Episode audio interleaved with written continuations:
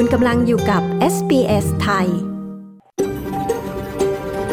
SBS A world of difference You're with SBS Thai on mobile, online and on radio คุณกำลังฟัง SBS ไทยทางโทรศัพท์มือถือออนไลน์ และวิทยุ ขอแสดงความขอบคุณเจ้าของดั้งเดิมของดินแดนที่เรากำลังกระจายเสียงจากที่นั่นในวันนี้ SBS ไทยขอแสดงความเคารพ ต่อชาววารันจูรีวอยวารัง ของชาติคูลิน และต่อผู้อาวุโสทั้งในอดีตและปัจจุบัน เรายังขอแสดงความขอบคุณเจ้าของดั้งเดิม ของดินแดนชาวอบอริจิน และชาวเกาะทอร์เรสเตรตทั้งหมด ที่คุณกำลังรับฟังเราจากที่นั่นในวันนี้ วัสดีค่ะ คุณผู้ฟังที่ฟัง SBS ไทยทั้งทางวิทยุและออนไลน์นะคะ ขอต้อนรับเข้าสู่รายการในวันพระหัสบดีที่ 7 เมษายน พุทธศักราช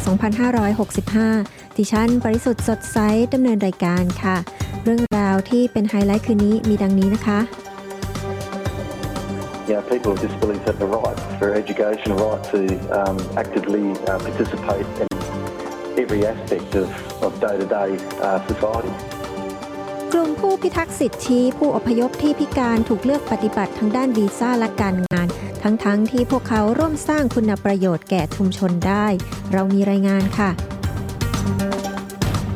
ถ้าพูดตรงๆก็คือการจะมาเรียนแพทย์ที่เนี่ยผมว่าต้องมี passion นิดนึงนะฮะเพราะว่าถึงเงินมันจะได้ดีก็จริง แต่ว่าอืมการที่เราจะไปถึงจุดจุดๆนั้นได้เนี่ยมันต้องผ่านอะไรเยอะมากเหมือนกัน คุณทัศพลกาวประเสริฐ เยาวชนไทยคนเก่งที่เป็นแพทย์ฝึกหัด ในโรงพยาบาลเนเพียนนิวเซาท์เวลส์เล่าเรื่องการเรียนและการทำงานด้านนี้ในออสเตรเลีย ติดตามฟังกันให้ได้นะคะ แต่ช่วงแรกนี้ขอเชิญรับฟังการสรุปข่าวสั้นวันนี้กันก่อนค่ะ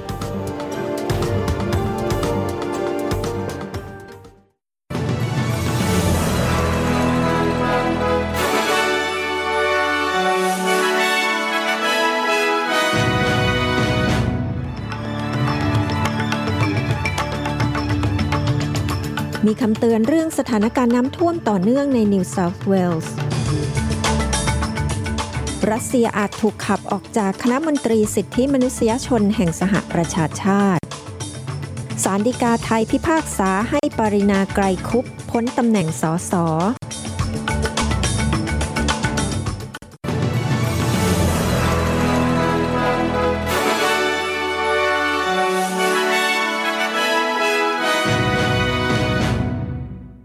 สั่งให้ผู้ที่อาศัยอยู่ในพื้นที่ลุ่มต่ำทางตอนใต้ของซิดนีย์อพยพ ขณะที่รัฐนิวเซาท์เวลส์ซึ่งมีฝนตกต่อเนื่องกำลังเตรียมตัวรับมือกับฝนที่จะตกลงมาอีก รัฐนิวเซาท์เวลส์ประสบอุทกภัยซ้ำสองในช่วงไม่กี่เดือนที่ผ่านมา โดยพื้นที่ริมฝั่งแม่น้ำทางตอนเหนือ ได้รับความเสียหายจากน้ำท่วมสองครั้ง ในระยะไม่กี่สัปดาห์ที่ผ่านมา ขณะที่ซิดนีย์ประสบกับภาวะฝนตกหนักอย่างต่อเนื่อง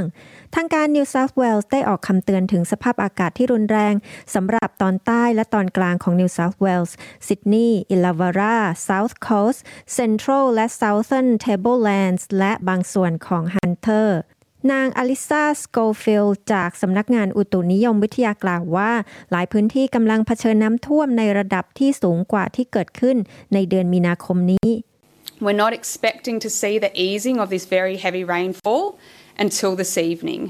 Where we will see the คาดว่าฝนที่ตกลงมาอย่างหนักจะไม่ซาลงจนกว่าจะถึงช่วงค่ำวันนี้ ซึ่งเราจะได้เห็นสถานการณ์ต่อเนื่อง ในพื้นที่เหล่านี้ตลอดวันศุกร์และวันหยุดสุดสัปดาห์ เราจะเห็นฝนตกปานกลางในพื้นที่ Upper Macquarie พื้นที่โฮแกนและแม่น้ำลักแลนตั้งแต่วันศุกร์ถึงวันเสาร์นางสโกฟิลจากสำนักงานอุตุนิยมวิทยากล่าว หน่วยบริการให้ความช่วยเหลือฉุกเฉินของรัฐ หรือ SES ประจำพื้นที่แมนลี่เรียกร้องให้ประชาชนที่อาศัยอยู่บริเวณชายหาดทางตอนเหนือ หรือ Northern Beaches เนื่องจากมีต้นไม้และเสาไฟโค่นล้มอยู่หลายจุดทั่วพื้นที่นายกรัฐมนตรีสกอตต์มอริสันกล่าวหารัฐบาลควีนสแลนด์ว่ากำลังใช้เรื่องเงินช่วยเหลือผู้ประสบภัยน้ำท่วม ให้เป็นประเด็นทางการเมือง หลังเขาเปลี่ยนใจจากเดิมที่จะไม่ให้เงินช่วยเหลือรัฐควีนสแลนด์ ตอนนี้รัฐบาลสหพันธรัฐจะร่วมให้เงินช่วยเหลือบรรเทาทุกข์ 741 ล้านดอลลาร์ ให้แก่ชาวรัฐควีนสแลนด์ที่บ้านเรือนได้รับความเสียหาย จากเหตุการณ์อุทกภัยครั้งล่าสุดโดยก่อนหน้านี้นายมอริสันโต้แย้งว่า เรื่องนี้เป็นความรับผิดชอบของรัฐบาลรัฐ และเทศบาลท้องถิ่น แต่ข้อตกลงดังกล่าวมาพร้อมกับข้อกำหนดที่จะให้รัฐควีนสแลนด์และรัฐอื่น ๆ ทั้งหมดที่ได้รับความช่วยเหลือบรรเทาทุกข์ จากเหตุภัยพิบัติติ ต้องรายงานอย่างถูกต้องเกี่ยวกับการส่งมอบเงินช่วยเหลือเหล่านี้ It was, I think, a very reasonable position for us to expect the state government to fund things that they should be funding. ผมคิดว่ามันสมเหตุสมผลที่เราจะคาดหวังให้รัฐบาลของรัฐ ให้ทุนในสิ่งที่พวกเขาควรจะให้ แต่สิ่งที่เห็นได้ชัดจากการตอบสนองของรัฐบาลของรัฐคือ พวกเขาไม่พร้อมจะทำเช่นนั้น และผมจะไม่ปล่อยให้ผู้คนถูกทอดทิ้ง โดยไม่ได้รับความช่วยเหลือ อันเป็นผลมาจากรัฐบาลรัฐควีนสแลนด์ที่เล่นการเมืองในช่วงก่อนการเลือกตั้ง โดยพยายามใช้ประสบการณ์น้ำท่วมของชาวควีนสแลนด์มาเป็นประเด็นโจมตีทางการการเมืองนายมอริสันกล่าว นายกรัฐมนตรีสกอตต์มอริสันก็กล่าวว่าเขาชอบที่ได้ฟังเรื่องราวความเดือดร้อนจากผู้คนโดยตรง หลังจากที่เขาได้เผชิญหน้ากับผู้รับเงินบำนาญที่โมโหจัดที่ผับแห่งหนึ่งในนิวคาสเซิลเมื่อคืนนี้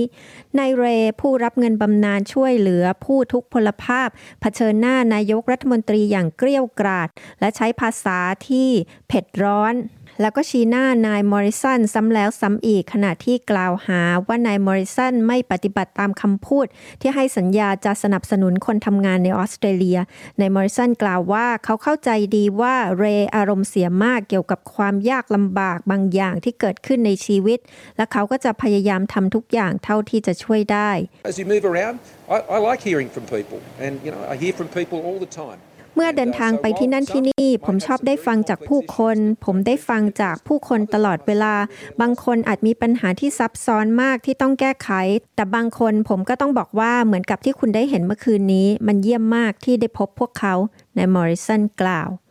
นายแอนโทนีอัลบานิซีผู้นำพรรคฝ่ายค้านของสหพันธรัฐ เรียกร้องให้นายกรัฐมนตรีในประเทศนักการทูตต่างๆ ของรัสเซียประจำออสเตรเลีย นายอัลบานิซีกล่าวว่าข้อเสนอแนะนี้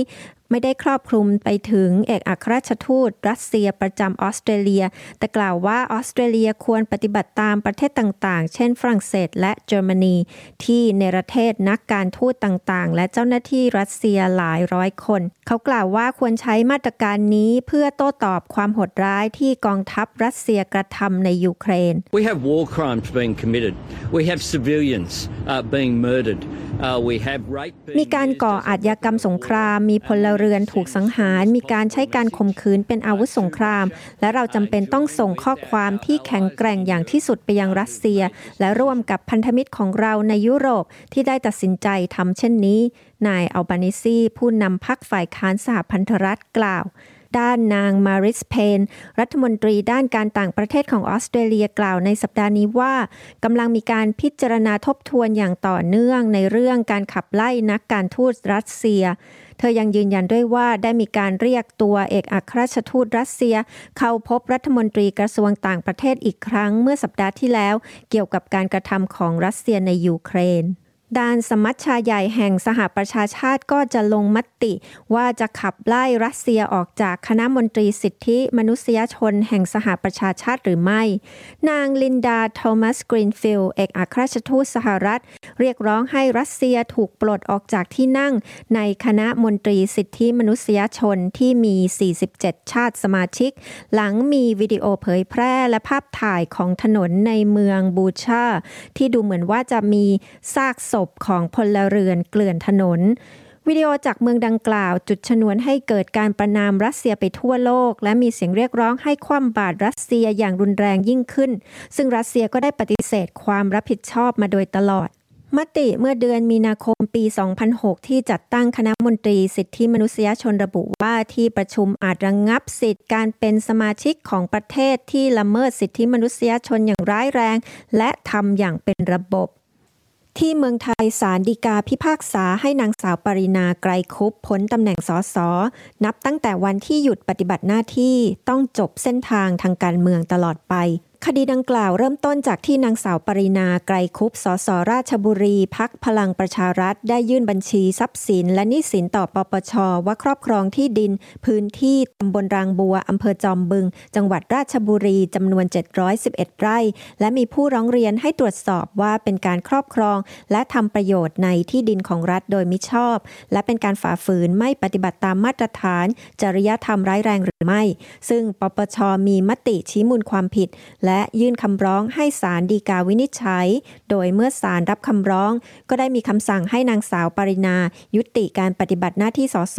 ตั้งแต่เมื่อวันที่ 25 มีนาคม ปีที่แล้ว และในวันนี้ศาลฎีกาได้มีคำพิพากษาว่า การครอบครองที่ดินของนางสาวปรินา มีเจตนาจะขัดขวางเกษตรกรผู้ยากไร้ เป็นการบุกรุกพื้นที่ป่าสงวน เป็นความผิดเกี่ยวกับทรัพยากรธรรมชาติและสิ่งแวดล้อม ทั้งที่เป็นสสมาสี่สมัยและรู้อยู่แล้วว่าไม่มีสิทธิครอบครองที่ดินสบก เนื่องจากมีทรัพย์สินรวมมูลค่ากว่า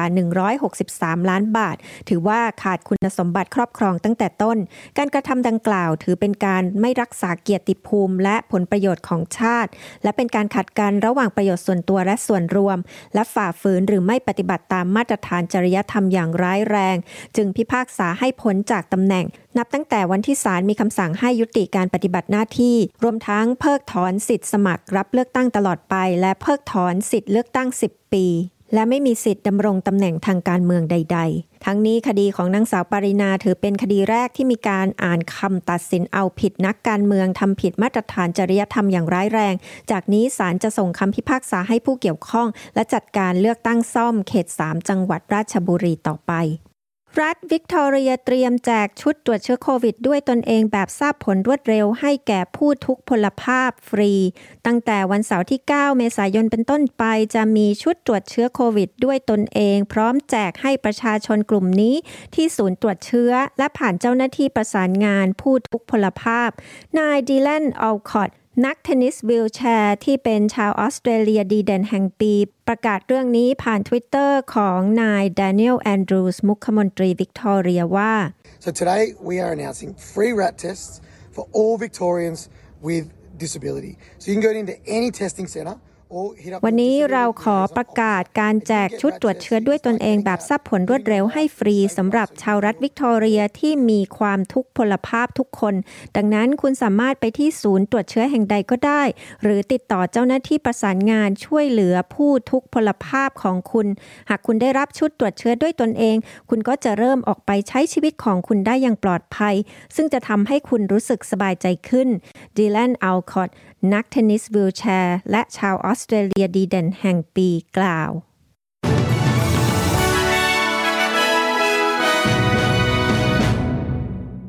คุณกำลังอยู่กับ SBS ไทย SBS ไทยออกอากาศทุกวันจันทร์และพฤหัสบดี เวลา 22 นาฬิกา มีทางเลือกรับฟังรายการมากมาย ผ่านวิทยุอนาล็อก ทีวีดิจิตอลออนไลน์ หรือแอปโทรศัพท์เคลื่อนที่ SBS ไทย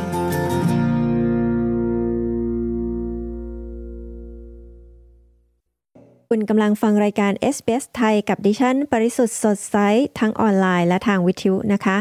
SBS ไทยมีข่าวสารและข้อมูลที่สำคัญสำหรับการใช้ชีวิตของคุณในออสเตรเลียมานำเสนอ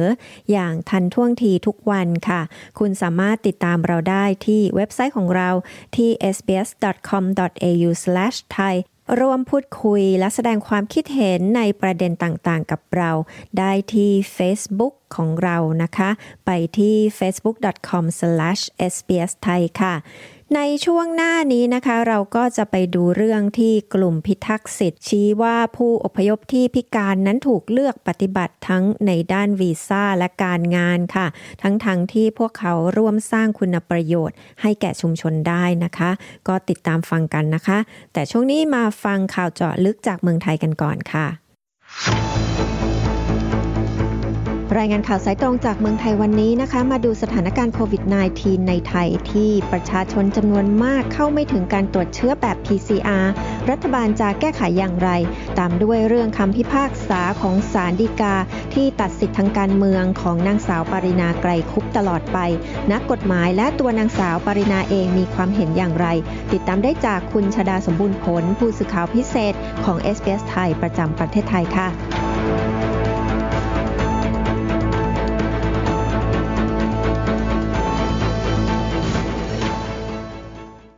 สวัสดีค่ะ คุณชาดา สวัสดีคุณผู้ฟังที่เคารพทุกท่านค่ะ สถานการณ์ผู้ติดเชื้อโควิด -19 ในประเทศไทยวันนี้เป็นอย่างไรบ้างคะสำหรับตัวเลขของผู้ติดเชื้อโควิด -19 ประเทศไทยประจำวันที่ 7 เมษายนนั้นนะคะ ก็พบว่าพบผู้ติดเชื้อใหม่เกินหมื่นรายเป็นวันที่ 62 ในการระบาดระลอกของโอมิครอนค่ะ โดยในวันนี้พบการติดเชื้อรายใหม่ 26,081 คนด้วยกัน เท่ากับว่ามีการเจ็บป่วยสะสมกันแล้ว 3ล้าน8แสน7พันกว่าคนด้วยกันนะคะ เสียชีวิตวันนี้ 91 คนค่ะ และยังคงรักษาตัวอยู่ในโรงพยาบาลกว่า 62,900 กว่าคน ขณะเดียวกันพบว่าผู้ป่วยที่ยังคงรักษาอาการอยู่ในโรงพยาบาลนั้น มีอาการหนักประมาณ 1,846 คน ต้องใส่เครื่องช่วยหายใจ 774 คนด้วยกันค่ะ อัตราการคลองเตียงสีเหลืองและสีแดงจึงอยู่ที่ประมาณ 28%ด้วยกันค่ะ ในวันพรุ่งนี้จะมีประชุมสบคชุดใหญ่จะมีรายละเอียดของการประชุมอย่างไรคะ สำหรับการประชุมคณะกรรมการบริหารสถานการณ์ฉุกเฉิน หรือว่าสบคนะคะ ที่จะมีการประชุมขึ้นในวันพรุ่งนี้ ก็มีการเปิดเผยค่ะว่า ในที่ประชุมนั้นจะมีการหารือถึงมาตรการในการป้องกันโควิด -19 โดยเฉพาะช่วงของเทศกาลวันหยุดยาวสงกรานต์โดยนายกรัฐมนตรีได้ย้ำว่าทุกคนจะต้องเพิ่มมาตรการเข้มงวด และลูกหลานทุกคนที่เดินทางกลับภูมิลำเนาของตนเอง จะต้องตรวจ ATK ก่อนเดินทาง 1 สัปดาห์ และระหว่างที่อยู่ที่ภูมิลำเนาจะต้องมีการตรวจ ATK อย่างสม่ำเสมอด้วย ทั้งนี้เพื่อให้เป็นมาตรการในการป้องกันตนเองขั้นสูงสุดก่อนที่จะเดินทางไปพบกับผู้สูงอายุในชุมชนต่างๆ ขณะเดียวกันค่ะ ก็ต้องมีการเพิ่ม ความปลอดภัยให้กับผู้สูงอายุที่อยู่ในชุมชนต่างๆ ด้วย ด้วยการระดมฉีดเข็มกระตุ้นในส่วนของวัคซีนโควิด -19 ในช่วงเวลาที่เหลือก่อนหน้านี้อีกประมาณหนึ่งสัปดาห์ก่อนที่จะถึงเทศกาลสงกรานต์โดยขณะนี้ทุกพื้นที่ทั่วประเทศนั้นได้จัดให้มีการฉีดวัคซีนเข็มกระตุ้น เพื่อเป็นการรณรงค์ให้ผู้สูงอายุ และผู้ที่เจ็บป่วยโรคเรื้อรังนั้นได้ฉีดวัคซีนตามที่กำหนดเอาไว้ วันที่ 8 เมษายนวันพรุ่งนี้ที่มีการประชุมสบคชุดใหญ่ก็คาดว่าวาระสำคัญอีกหนึ่งเรื่องก็คือ การเตรียมความพร้อม ในการรองรับนักท่องเที่ยวที่ตอนนี้ เริ่มผ่อนปรนมากยิ่งขึ้นสำหรับการรับนักท่องเที่ยวที่เดินทางเข้าประเทศไทย โดยยกเลิกเรื่องของการ จัดตรวจ RT-PCR 72 ชั่วโมงก่อนการเดินทาง เปลี่ยนมาเป็นทันทีที่เดินทางมาถึงประเทศไทย ให้ตรวจ RT-PCR เพียงแค่หนึ่งครั้ง และ 5 วันต่อจากนั้นให้ตรวจ ATK เพื่อยืนยันว่าไม่มีการติดเชื้อ ซึ่งก็ถือว่าง่ายขึ้นสำหรับนักท่องเที่ยวที่เดินทางมาท่องเที่ยวในประเทศไทย รวมถึงคนไทยที่เดินทางกลับบ้าน ก็สามารถ มาพักอยู่ที่ฮอสพิเทลหรือว่าโรงแรมที่เป็นที่กักตัวเพียงแค่หนึ่งวันเท่านั้น จากนั้นก็สามารถจะกลับภูมิลำเนาของตนเองได้เลย นอกจากนี้อีกหนึ่งมาตรการค่ะที่ต้องเฝ้าดูกันในวันพรุ่งนี้ก็คือ เรื่องของหลักประกันสุขภาพแห่งชาติ ซึ่งมีข้อสั่งการของนายกรัฐมนตรีว่าจากนี้ไปอาจจะต้องมีการปรับเปลี่ยนคู่สาย สปสช 1330 ที่จะมีกลุ่มคนโทรศัพท์เข้าไป เพื่อ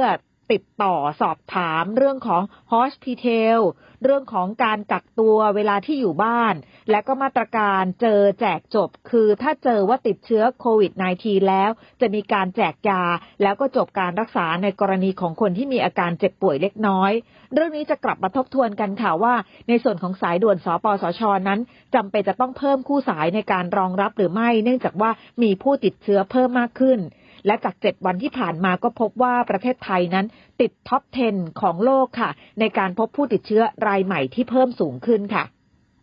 กรณีเรื่องการเข้าไม่ถึงการตรวจเชื้อโควิดแบบ PCR ของประชาชน รัฐบาลและหน่วยงานที่เกี่ยวข้องมีแนวทางในการแก้ไขปัญหาเรื่องนี้อย่างไรคะ สำหรับกรณีที่เกี่ยวข้องกับนักท่องเที่ยวโดยตรงนะคะ เกี่ยวกับเรื่องของการตรวจ RT-PCR หรือแม้กระทั่งคนไทยที่จำเป็นจะต้องตรวจ RT-PCR และพบว่าปัจจุบันนี้ การตรวจ RT-PCR นั้นทำได้ยากค่ะ เนื่องจากว่าสถานบริการต่างๆ นั้นก็มักไม่ค่อยให้บริการสักเท่าไหร่ รวมไปถึงค่าใช้จ่ายในการตรวจนั้นก็เป็นหลักพัน ขณะที่ ATK ก็มีทั้งหลักสิบและหลักร้อย เรื่องนี้เองนายอนุทินชาญมิลกูลรองนายกรัฐมนตรี และรัฐมนตรีว่าการกระทรวงสาธารณาสุขก็บอกว่า เดี๋ยวจะมีการเสนอปรับมาตรการเพิ่มเติมค่ะ เกี่ยวกับเรื่องของการผ่อนคลาย กรณีการติดเชื้อโควิด -19 โดยกรมควบคุมโรคเสนอหลายเรื่องด้วยกันค่ะ โดยเฉพาะกรณีการตรวจหาเชื้อด้วย RT-PCR หากเห็นชอบว่าจากนี้ไปมีความเป็นไปได้ค่ะ ที่หากพบ ATK 2 ขีดแล้ว อาจจะไม่จำเป็นจะต้องตรวจ RT-PCR ในทุกๆคน เนื่องจากว่าการตรวจ RT-PCR นั้นอาจจะทำได้ยาก แต่ในขณะเดียวกันถ้าผ่านพ้นช่วงของเทศกาลสงกรานต์ไปแล้ว สถานการณ์กลับมาดีขึ้น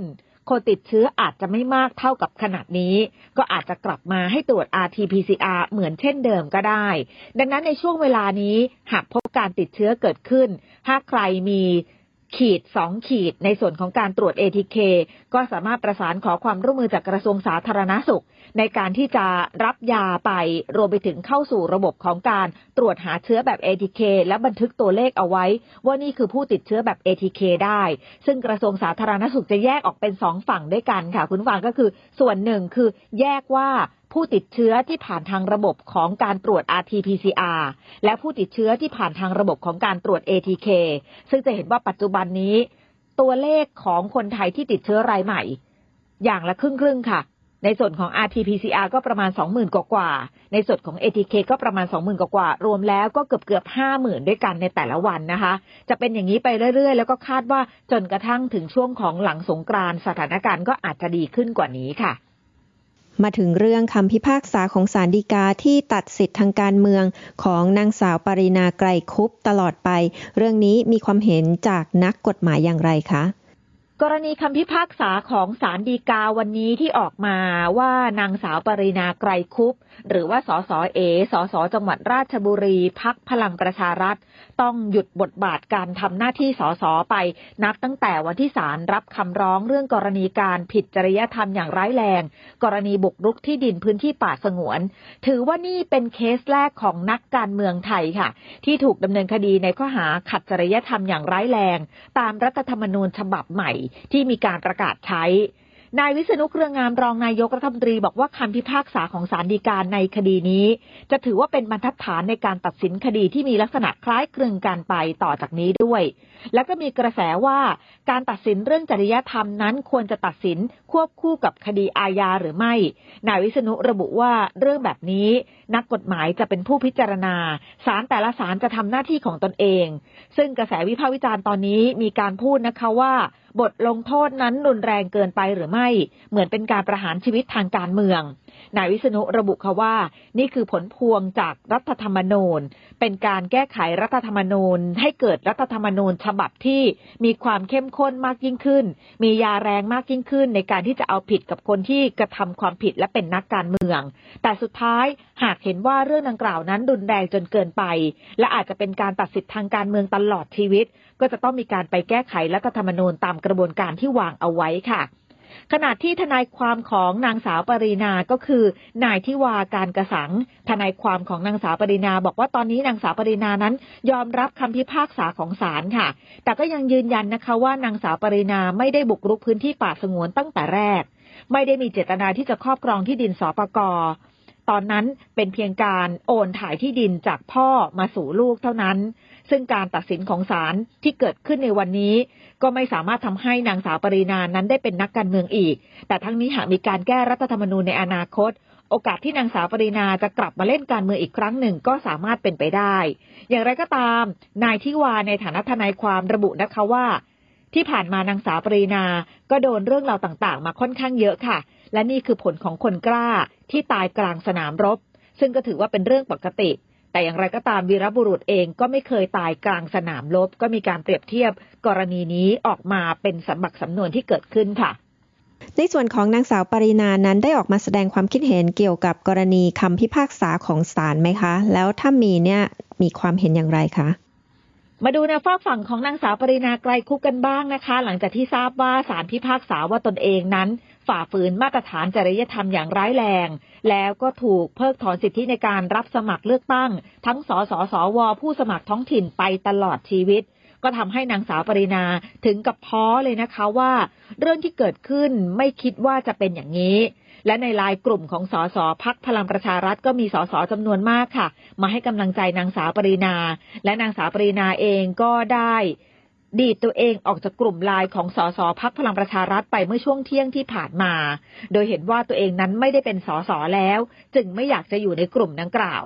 ผู้สื่อข่าวเองพยายามที่จะติดต่อสอบถามไปยังนางสาวปรีนาถึงสถานการณ์ที่เกิดขึ้น ซึ่งนางสาวปรีนาให้สัมภาษณ์ทางโทรศัพท์ด้วยน้ำเสียงสั่นเครือนะคะว่า ตอนนี้ยังไม่อยากเจอใคร ยังไม่อยากคิดอะไร ตัวชาและทำใจไม่ได้กับสิ่งที่เกิดขึ้น เหมือนคนตกงานแบบร้อยเปอร์เซ็นไม่มีสภาให้ไปทำงาน ไม่มีไก่ให้ต้องเลี้ยง ไม่มีฟาร์มไก่อีกต่อไป ซึ่งนางสาวปรินาเองก็ยังไม่ได้บอกนะคะ ว่าจากนี้จะเดินหน้าทำธุรกิจอะไร หรือจะใช้ชีวิตอย่างไรต่อไป บอกแต่เพียงว่าตอนนี้ขอทำใจกับคำพิพากษาที่เกิดขึ้นก่อนค่ะ ดิฉันชาดาสมบูรณ์ผลรายงานข่าวสำหรับ SBS ไทย รายงานจากกรุงเทพมหานครค่ะ SBS SBS SBS SBS SBS SBS Radio SBS ไทยบนวิทยุ ออนไลน์ และบนโทรศัพท์เคลื่อนที่ของคุณ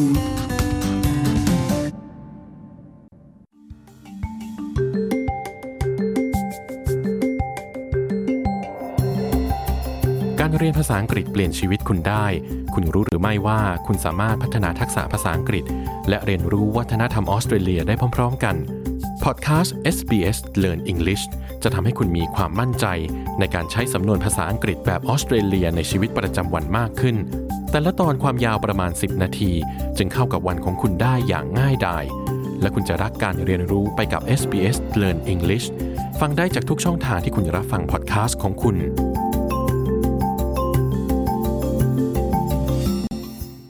กำลังฟังรายการ SBS ไทยกับดิฉัน ปริสุทธ์สดใสซึ่งนำเสนอรายการในวันนี้สู่คุณตรงจากนครเมลเบิร์นค่ะสำหรับการติดตามฟัง SBS ไทยนั้นนอกจากจะฟังทางวิทยุแล้วนะคะ คุณก็ยังสามารถฟังเราได้ทางเว็บไซต์ หรือจะให้สะดวกก็ต้องไปดาวน์โหลด SBS Radio App มาใช้กันค่ะ SBS Radio App ช่วยให้คุณฟัง SBS ไทยนะคะ ทั้งฟังสดฟังย้อนหลัง และฟังพอดแคสต์ต่างๆ ได้ทุกเมื่อที่คุณต้องการ SBS Radio App ดาวน์โหลดได้ฟรีทาง App Store หรือ Google Play ค่ะ ในช่วงหน้านะคะ คุณทัศพลกาวประเสริฐ เยาวชนไทยคนเก่งที่เป็นแพทย์ฝึกหัด ในโรงพยาบาลเนเพียนใน New South Wales จะมาเล่าเรื่องการเรียนและการทำงานในด้านนี้ของเขาในออสเตรเลียค่ะ พลาดไม่ได้นะคะ แต่ช่วงนี้คุณชนลดากรมยินดี ทีมงาน SBS ไทยมีเรื่องราวความยากลำบากของผู้พิการทุกพลภาพมานำเสนอค่ะ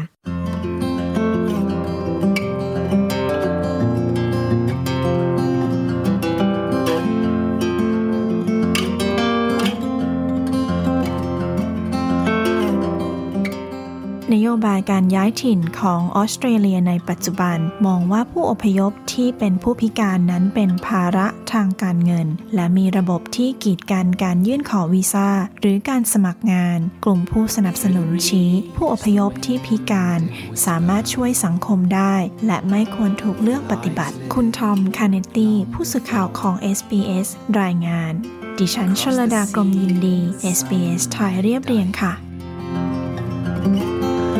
rose that the evening wore. คุณไอรีนเอิง อายุ 30 ปี มีความพิการด้านสติปัญญา เดิมถูกปฏิเสธวีซ่าเนื่องจากความพิการของเธอ เมื่อยื่นขอย้ายถิ่นจากมาเลเซียมาออสเตรเลีย คุณไอรีนต้องอยู่แต่ที่บ้าน ไม่สามารถทำอะไรได้มากนัก จนครอบครัวของเธอ รู้จักกับโครงการฝึกอบรมผู้พิการ เพื่อทำงานในท้องถิ่น หรือที่เรียกว่า Onemda ซึ่งสนับสนุนเธออย่างมาก เพื่อให้เธอสามารถขอวีซ่าทำงาน และช่วยครอบครัวได้ ตอนนี้เธอทำงานอย่างมีความสุข อยู่ที่ร้านกาแฟแห่งหนึ่งที่ดอนคาสเตอร์อีสต์รัฐวิกตอเรีย I'm working at the Jasmine Cafe at The Pines Shopping Center. I do like waitressing and all the stuff.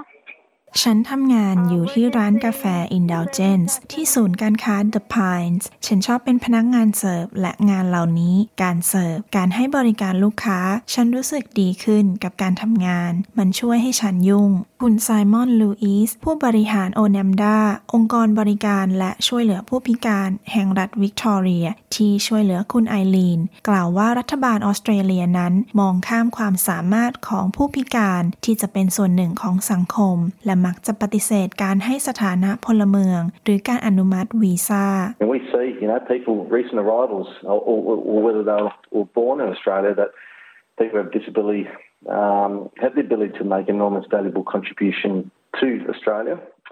และเราเห็นว่าผู้พิการไม่ว่าจะเกิดในออสเตรเลียหรือไม่มีความสามารถในการช่วยเหลือประเทศได้อย่างมาก ทั้งทางเศรษฐกิจและสังคม เราคิดว่าควรจะมีการให้โอกาสมากขึ้น ควรผ่อนปรนมาตรการกีดกันต่างๆ และเราควรทำลายความเข้าใจผิดๆเหล่านั้นคุณลูอิสกล่าวว่ารัฐบาลออสเตรเลีย ปฏิบัติต่อผู้อพยพที่พิการเหมือนเป็นพลเมืองชั้นที่สอง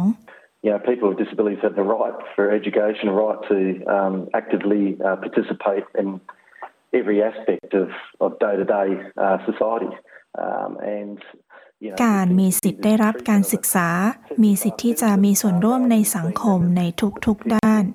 ทุกๆวัน และดูเหมือนว่าจะมีการปฏิบัติประหนึ่งว่าพวกเขาเป็นพลเมืองชั้นที่สองมากกว่าที่จะมองว่าพวกเขามีศักยภาพและคุณค่า ใช่ พวกเขาต้องการการช่วยเหลือเพิ่มเติม แต่พวกเขาสามารถสร้างคุณค่า และประโยชน์ต่อสังคมได้ ตัวอย่างเช่น อัตราการเข้าชั้นเรียนของพวกเขานั้นดีมาก ดังนั้นหากคุณจ้างผู้พิการ พวกเขาจะมาทำงานทุกวันด้วยความเต็มใจ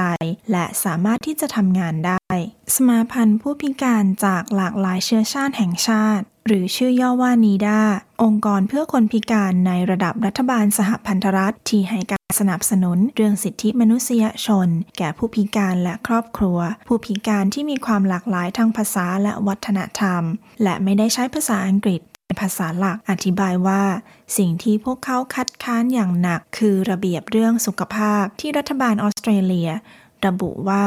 ผู้ยื่นขอวีซ่านั้นต้องไม่มีความเจ็บป่วย หรือโรคประจำตัว ซึ่งจะกลายมาเป็นค่าใช้จ่ายของชุมชนออสเตรเลีย นับเป็นจำนวนมาก รวมถึงการกีดกันการเข้าถึงระบบสาธารณสุข และการดูแลชุมชน และการใช้ทรัพยากรของพลเมืองออสเตรเลีย คุณ Dwayne Cranfield ผู้บริหารองค์กร NEDA กล่าวว่าระเบียบเรื่องการตรวจสุขภาพนั้นไร้สาระแม้กระทั่งชาวอังกฤษที่มีภาวะดาวน์ซินโดรม ก็ถูกปฏิเสธวีซ่านักท่องเที่ยว เพราะเธอไม่ผ่านการตรวจสุขภาพ Well, we, we, we need to get rid of it. We, we, we need to remove we need to remove the whole process. We need to stop looking at people with a disability as a burden. And you know, we've เราควรตัดมันออกไปซะ เราควรตัดระบบทั้งหมดออกไป เราควรเลิกมองว่าผู้พิการเป็นภาระ เรามีรัฐมนตรีที่พูดถึงผู้พิการเหมือนเป็นภาระในอดีต เราควรเริ่มมองว่าอะไรที่แต่ละบุคคลสามารถเอื้อต่อชุมชน และความเป็นจริงที่ว่าเราเป็นประเทศที่สร้างโดยผู้อพยพ เราควรเลิกมองข้อเสียของแต่ละบุคคล คุณมอรีนฟอร์ดิสจาก a m p a r o องค์กรสนับสนุนผู้พิการในบริสเบนกล่าวว่า เมื่อผู้อพยพที่มีบุตรที่พิการในออสเตรเลีย มันเกือบที่จะเป็นไปไม่ได้เลย ที่จะให้พวกเขาผ่านการตรวจสุขภาพ It's extremely difficult. We see, you know, for example, we have we welcome New Zealand citizens to come and live in Australia, to work here, to pay taxes, to pay Medicare. มันยากมาก ๆ เช่น เราต้อนรับชาวนิวซีแลนด์เข้ามา และอาศัยอยู่ในออสเตรเลีย มาทำงานและจ่ายภาษี จ่าย Medicare พวกเขาอาจจะอยู่ที่นี่ 15 ปี จากนั้นพวกเขาอาจจะมีลูกที่พิการ มันแทบจะเป็นไปไม่ได้เลย ที่พวกเขาจะขอเป็นผู้อยู่อาศัยถาวร หรือเป็นพลเมือง เพราะเขาจะไม่ผ่าน ลูก ๆ ของพวกเขามักจะไม่ผ่านการตรวจสุขภาพ คุณฟอร์ไดส์กล่าวว่า รัฐบาลกลางของออสเตรเลียียนั้น ควรให้สิทธิผู้อพยพที่พิการ ในการสามารถเข้าถึงโครงการประกันของผู้พิการแห่งชาติ หรือที่เรียกกันว่า NDIS One example, uh, we're working with a young man who came to Australia as an asylum seeker. After being here for a short time, he actually had a stroke.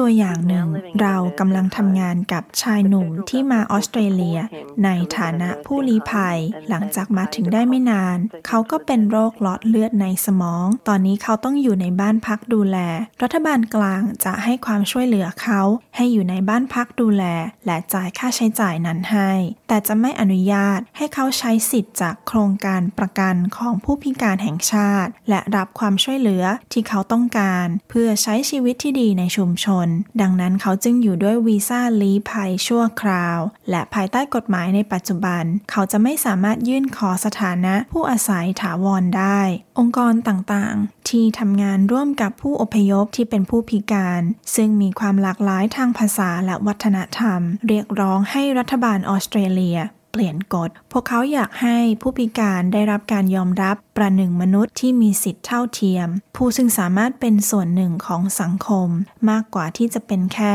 ภาระทางการเงิน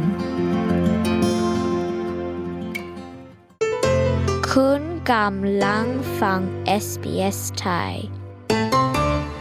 You're listening to SBS Thai SBS ไทยทางโทรศัพท์มือถือ ออนไลน์ และทางวิทยุ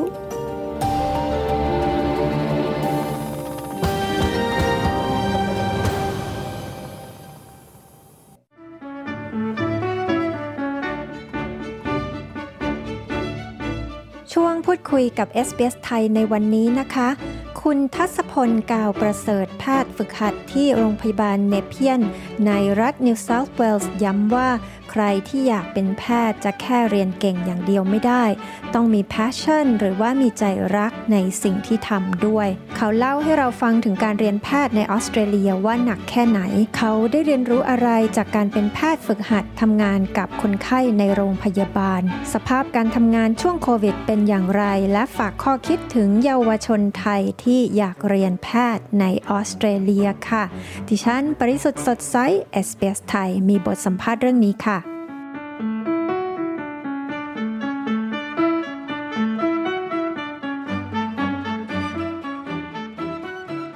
วัสดีค่ะ น้องทัศสวัสดีครับ น้องทัศเป็นแพทย์ฝึกหัดใช่ไหมคะ ตอนนี้ทำงานที่โรงพยาบาลอะไร แล้วมีแผนกที่น้องทัศทำงานโดยเฉพาะไหมคะ ตอนนี้ ใช่ครับ ตอนนี้ผมทำงานอยู่ที่โรงพยาบาล Nepean Hospital นะครับออยู่ที่แถวแถวเพนริดติดกับบูม u ลเทน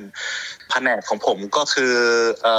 ตอนนี้ผมต้อง rotate ไปเรื่อยๆเนาะเพราะว่าตอนผมเป็น junior doctor อยู่ ตอนนี้ผมทำอยู่ที่ colorectal ครับ เวลาที่เรียนแพทย์ในออสเตรเลียเนี่ยนะคะเขาเรียนกี่ปีถึงจะได้มาเป็นแพทย์ฝึกหัด แล้วต้องฝึกหัดกี่ปีถึงจะได้ออกไปเป็นแพทย์ทำงานเต็มตัวนะคะผมเรียนแพทย์มาได้ 6 ปีแล้วครับ ซึ่งในออสเตรเลียเนี่ยแต่ละมหาลัยเขาจะมีกฎไม่เหมือนกันว่าจะเรียนแพทย์กี่ปีนะ ก็แล้วแต่ว่าจะจบโดยตรงจาก high school เข้ามหาลัยเพื่อเรียนแพทย์เลย หรือว่าจะทำ undergraduate degree ก่อน แล้วก็ต่อเป็นแพทย์เป็น graduate degree ครับผม ซึ่งยศก็ได้เท่ากันนะก็จะเป็น Doctor Medicine หรือว่าจะ Bachelor of Medical Medicine ก็คือเหมือนกันทั้งคู่แล้วน้องทัศนี่จบจากที่ไหนอะคะ ผมจบจากจริง ๆ ที่วิกตอเรียผมผมเคยเรียนอยู่ที่จีลองแกรมมาสกูลตอน year 7 to year 9จากนั้นก็เรียนต่อที่ The q m o International School ตอน year 10 to year 12ครับผม แล้วเรียนแพทย์ก็ที่ เรียนแพทย์ที่ UNSW ครับ University of New South Wales ครับผม แล้วเป็นแพทย์ฝึกหัดกี่ปีถึงจะไปทำงานได้คะจริง ๆ ก็คือเป็นแพทย์เต็มตัวแล้วฮะ แต่ว่าต้องทำงานในโรงพยาบาลนะครับว่าต้องมี supervisor ดูแลอยู่ครับผม ที่ที่ออสเตรเลียเนี่ยเขาจะต้องทำงาน internship ปีหนึ่งก็คือเป็นหมอฝึกหัดปีแรกครับ เขาจะเรียก internship ส่วนปีที่สองเขาจะเรียก residency อันนี้ก็คือต้องทำงานอย่างน้อย 2 ปีก่อนถึงจะไปต่อ training ได้ครับผม ทีนี้สำหรับน้องทัศเองเนี่ยนะคะ คิดว่า บุคลิกในตัวของเราอะไรที่ทำให้อยากจะเรียนทางด้านการแพทย์นะคะในเชิงด้านบุคลิกนี่ถ้าจะพูดโดยไม่ต้องอินเฟตตัวเองมากเกินไปก็คือผมคิดว่าผมเป็นคนหัวไวนิดนึงเวลาผมสามารถ process data อะไรได้รวดเร็วนะฮะซึ่งส่วนนี้ก็ผมว่าคิดว่าสำคัญในการเรียนแพทย์ด้วย ส่วนทางด้านบุคลิกด้านอื่นนี่ผมคิดว่า ผมก็ค่อยๆ observe ตัวเองเนาะตอนแรก ตั้งแต่ไฮสคูลแล้วผมอยากเรียนอะไรด้านไหนซึ่งผมจะให้ให้คำตอบที่เป็นคลีเช่นิดนึงก็คือชอบช่วยเหลือคนแหละก็มีความสุขในการที่จะเห็นคน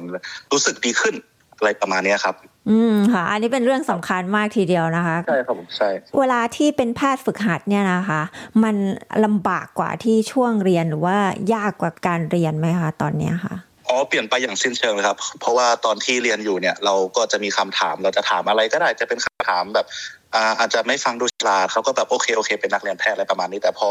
เราเริ่มมาทำงานจริง ๆ แล้วมันเริ่มที่จะมี expectation และก็ responsibility ที่อ่าจะเข้ามาเงี้ยครับเราก็ต้องต้องพยายามแบบ push ตัวเองให้แบบถึง level ของ expectation แล้วก็เกิน expectation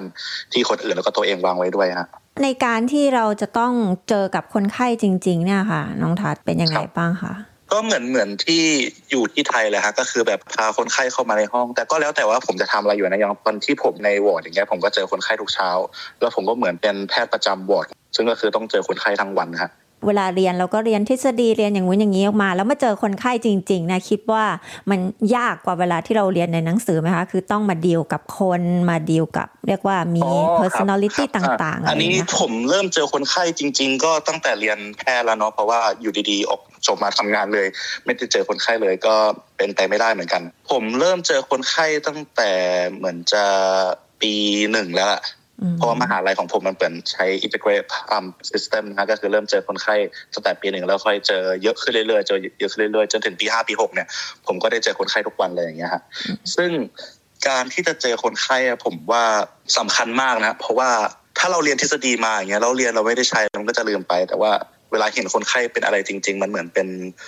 ภาพที่มันติดตาไปเลย คือแบบเราจะสามารถจำ condition condition นั้นได้เลย ซึ่งมันเป็นการเรียนรู้ที่มีประสิทธิภาพแล้วก็รวดเร็วกว่าการอ่านหนังสืออีกผมคิดว่านะการที่ตอนนี้เป็นแพทย์ฝึกหัดที่โรงพยาบาลจริง ๆ เลย แล้วก็ต้องทำงานจริง ๆ เลยเนี่ยนะคะ คิดว่าได้เรียนรู้อะไรที่สำคัญที่สุดจากการเป็นแพทย์ฝึกหัดอู้อันนี้ก็เป็นอืมอืม คำถามที่ต้องใช้เวลาทั้งปีในการตอบนะครับซึ่งผมก็เป็นแพทย์ฝึกหัดมาได้ประมาณสามเดือนละตรงนี้เนี่ยจะให้ผมพูดก็คือตอนนี้ผมกำลังเรียนรู้ระบบงานของโรงพยาบาลอยู่เนาะ patient flow ก็คือการที่คนไข้เข้ามาโรงพยาบาลเนี่ยเราจะทำยังไงให้เขาได้รับการรักษาที่ดีที่สุด แล้วก็โดยที่เขาจะไม่ต้องกลับมาโรงพยาบาลอีกเพราะเป้าหมายหลัก ๆ ของโรงพยาบาลของที่เนี่ยก็คือแบบว่าให้อยู่ในโรงพยาบาลให้ได้น้อยที่สุด ส่วนการรักษาแบบอาจจะเป็นรักษาเบสิกเบสิกสามารถให้ GP ข้างนอกดูแลได้ครับผม อืมค่ะ คุณกำลังอยู่กับ SBS ไทย แล้วทีนี้เวลาน้องทัศน์ทำงานที่โรงพยาบาลเนี่ยนะคะ ในช่วงโควิดที่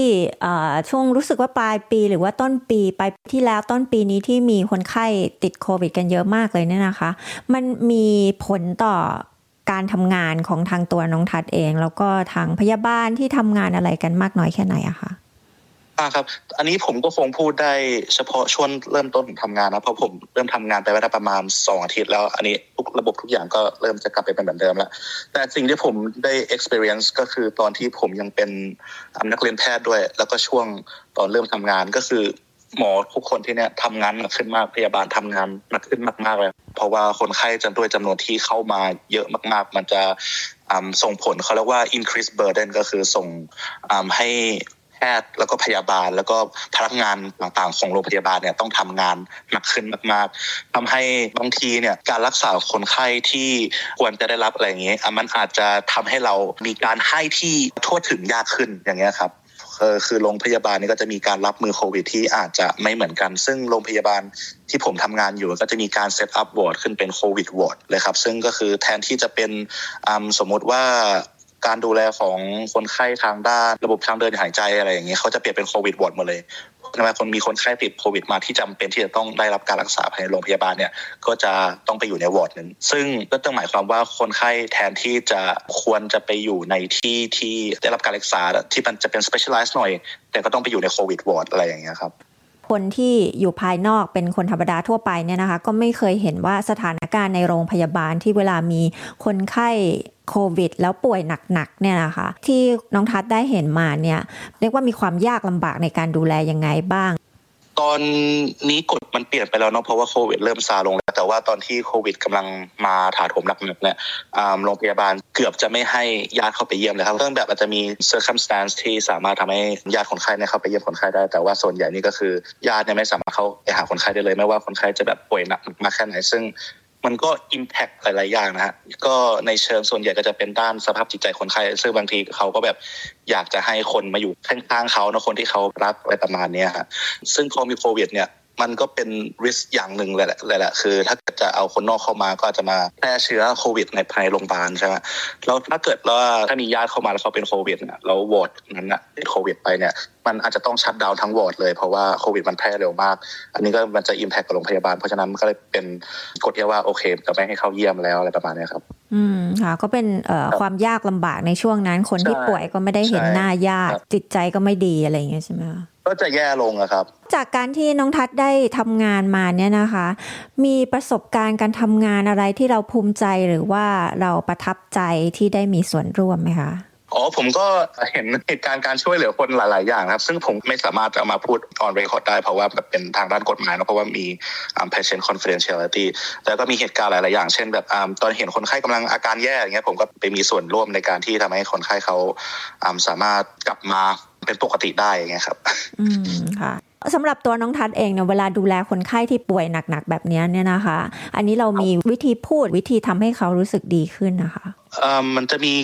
ระบบระบบหนึ่งเนาะในการช่วยที่จะคุยกับคนไข้ ซึ่งหลักๆแล้วก็คือ เราต้องพยายามเข้าใจในมุมของของคนไข้ก่อนว่าเขากำลังเอ่อเผชิญอยู่กับสถานการณ์แบบนี้ try to understand experience ที่ทางคนไข้กำลัง going through นะฮะ ซึ่งหลักๆแล้วเนี่ยก็จะมีการซักถามว่าโอเคคนไข้แบบต้องการที่จะพบเจอกับใครไหมมีต้องการจะคุยกับใครไหมแบบว่าทางโรงพยาบาลก็จะสามารถให้เวลา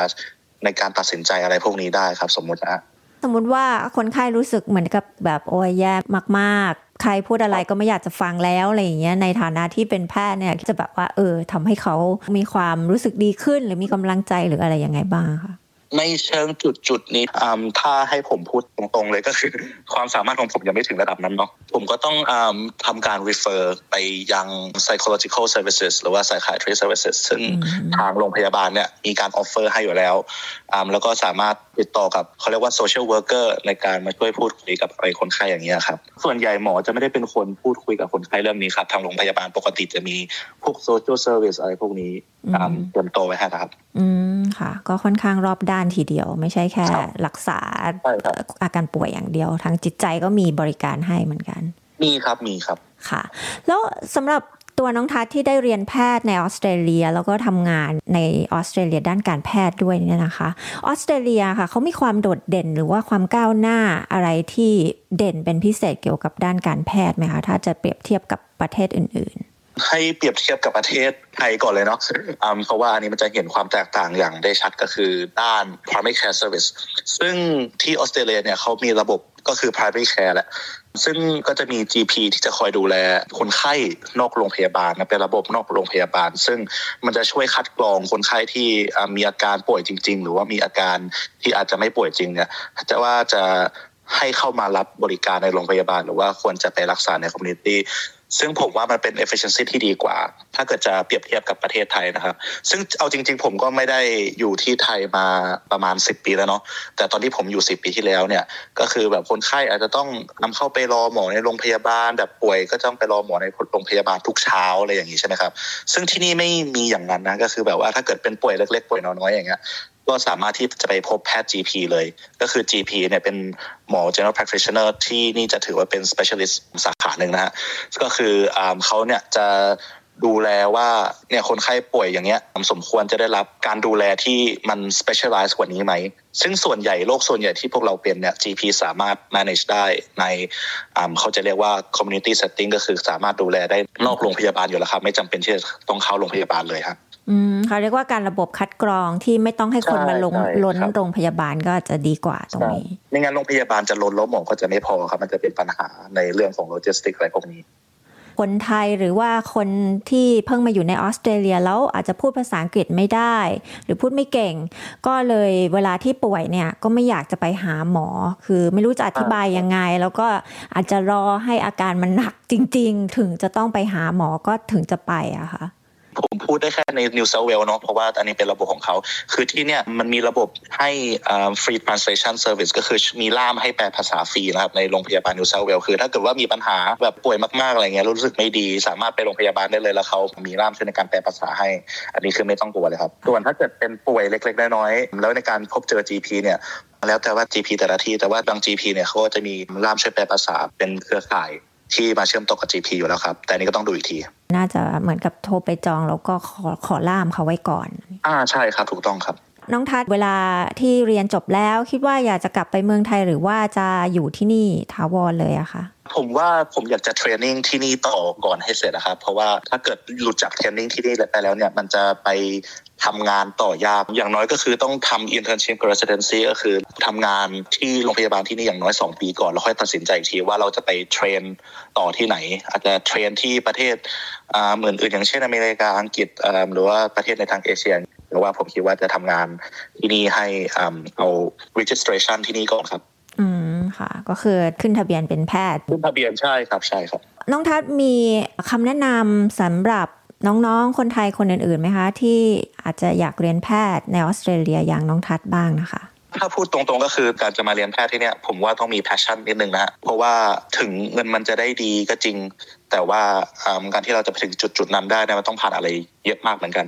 ซึ่ง passion ที่ผมพูดถึงก็คือ passion ในการที่จะช่วยเหลือคนอย่างหนึ่งหรือว่าอาจจะเป็นเราอยากรู้ เรื่องเกี่ยวกับร่างกายมนุษย์ในด้านหนึ่งมาก ๆ สมมุติว่าผมมีเพื่อนคนหนึ่งเนี่ยเขาชอบด้านการรักษาคนไข้ใน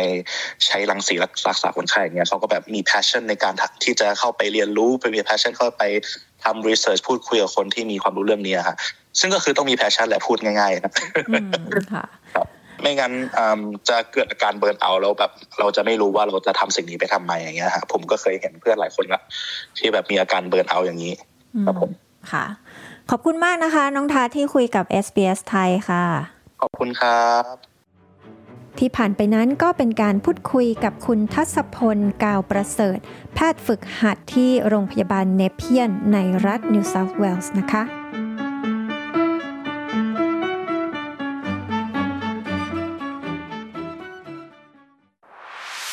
ชุมชนของคุณ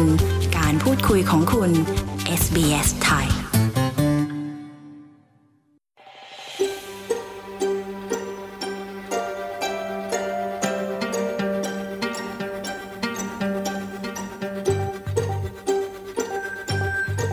ายการ s อ s ไทยก็หมดเวลาลงแล้วนะคะ คุณสามารถฟังรายการคืนนี้ซ้ำอีกครั้งทุกเมื่อที่คุณต้องการที่ sbs.com.au/thai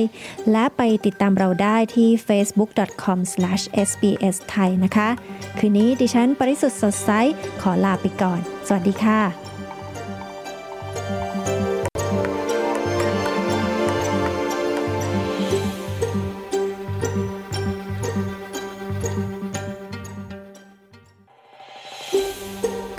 ฟังเรื่องราวน่าสนใจแบบนี้อีกใช่ไหม ฟังได้ทาง Apple Podcast Google Podcast Spotify หรือที่อื่น ๆ ที่คุณฟัง podcast ของคุณ